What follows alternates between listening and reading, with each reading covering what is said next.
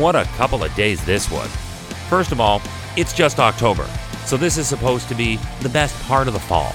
You know what I'm talking about. You got your apple picking, your hay rides, everything is pumpkin spiced. Hi, I'm Chris May, writer, producer, and host of This Day in Weather History, now in its second year from the Weather Network in Canada. The October 2006 Buffalo storm was an unusual early season lake effect snowstorm that hit the Buffalo, Western New York area, as well as the cross border Canadian town of Fort Erie. This day in weather history. It started as rain in the afternoon of Thursday, the 12th. As the day gave way tonight, it turned to a heavy, wet snow. Then, as temperatures dropped overnight and into the early hours of, oh, I just noticed this, wouldn't you know it? Friday the 13th. wouldn't you know it? But that's, I guess, what you might expect for an October version of Friday the 13th. It was actually the first snowstorm of the year, and it dumped 30 centimeters in the Fort Erie and Port Colborne area. For cross border Buffalo, New York, they saw a record amount of snow that actually caused officials to close the Peace Bridge, which connects the city of Fort Erie, Canada, to Buffalo, New York, United States. It was more the winds that were this effect as they were whipping up off Lake Erie, bringing the lake effect snow and making high bridge passage way too dangerous.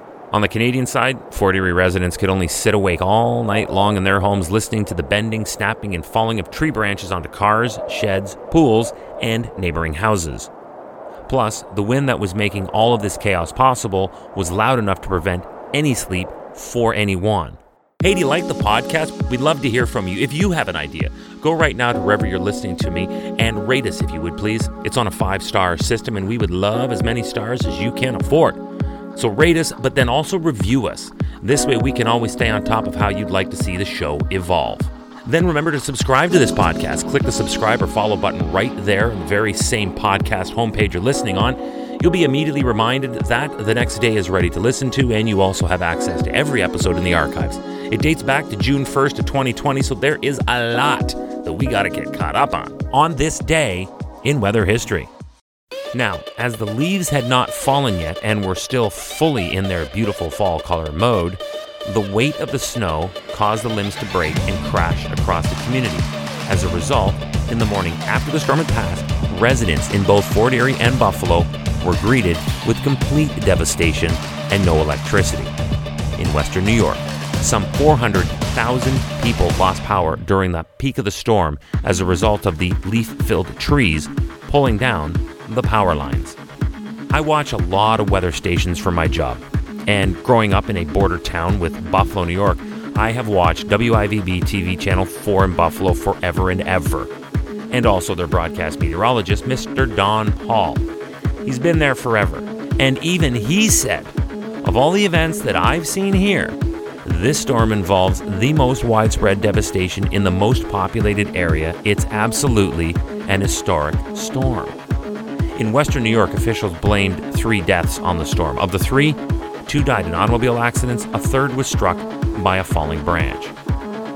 After getting a look and time to survey the damage from a helicopter, New York Governor George Pataki at the time declared a state of emergency in four counties at the western end of the state they were Erie, Genesee, Orleans, and Niagara counties. The situation was especially severe in Buffalo, where Mayor Byron Brown estimated that 70% of the city's 285,000 residents had lost power.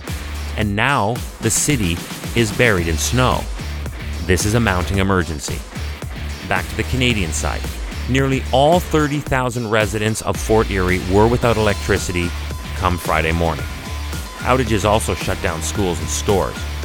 According to the National Weather Service from the United States, 8.6 inches, that's 22 centimeters of snow, fell on the 12th in the Buffalo area, breaking the previous mark for the month, which was 6 inches or 15 and a quarter centimeters set on October 31st, that you had to go back to 1917 for. Then another 14 inches or 35 and a half centimeters fell on the 13th, for a total of 22.6 inches or 57 and a half centimeters at the Buffalo Niagara International Airport. I remember driving past that airport in the days that followed, and I could not believe the sight of all the colorful squares of steel poking out from their burial site in feet of snow. I'm only going to assume they were cars in the massive airport parking lot. And as a final note, check this out. Since weather records were first kept in the 1870s, there is no recorded event of this kind. That being a one and a half day period that dumped as much snow in this area as early as October. But it sure did that and a whole lot more between October 12th and 13th. This day in weather history. Tomorrow is October the 14th. Back in 2018, France is hit with a powerful system that brings heavy rain resulting in flash floods in the Aude region. I'll tell you all about that and what happened as a result. That's tomorrow, right here on this day in weather history with me, your host, Chris May.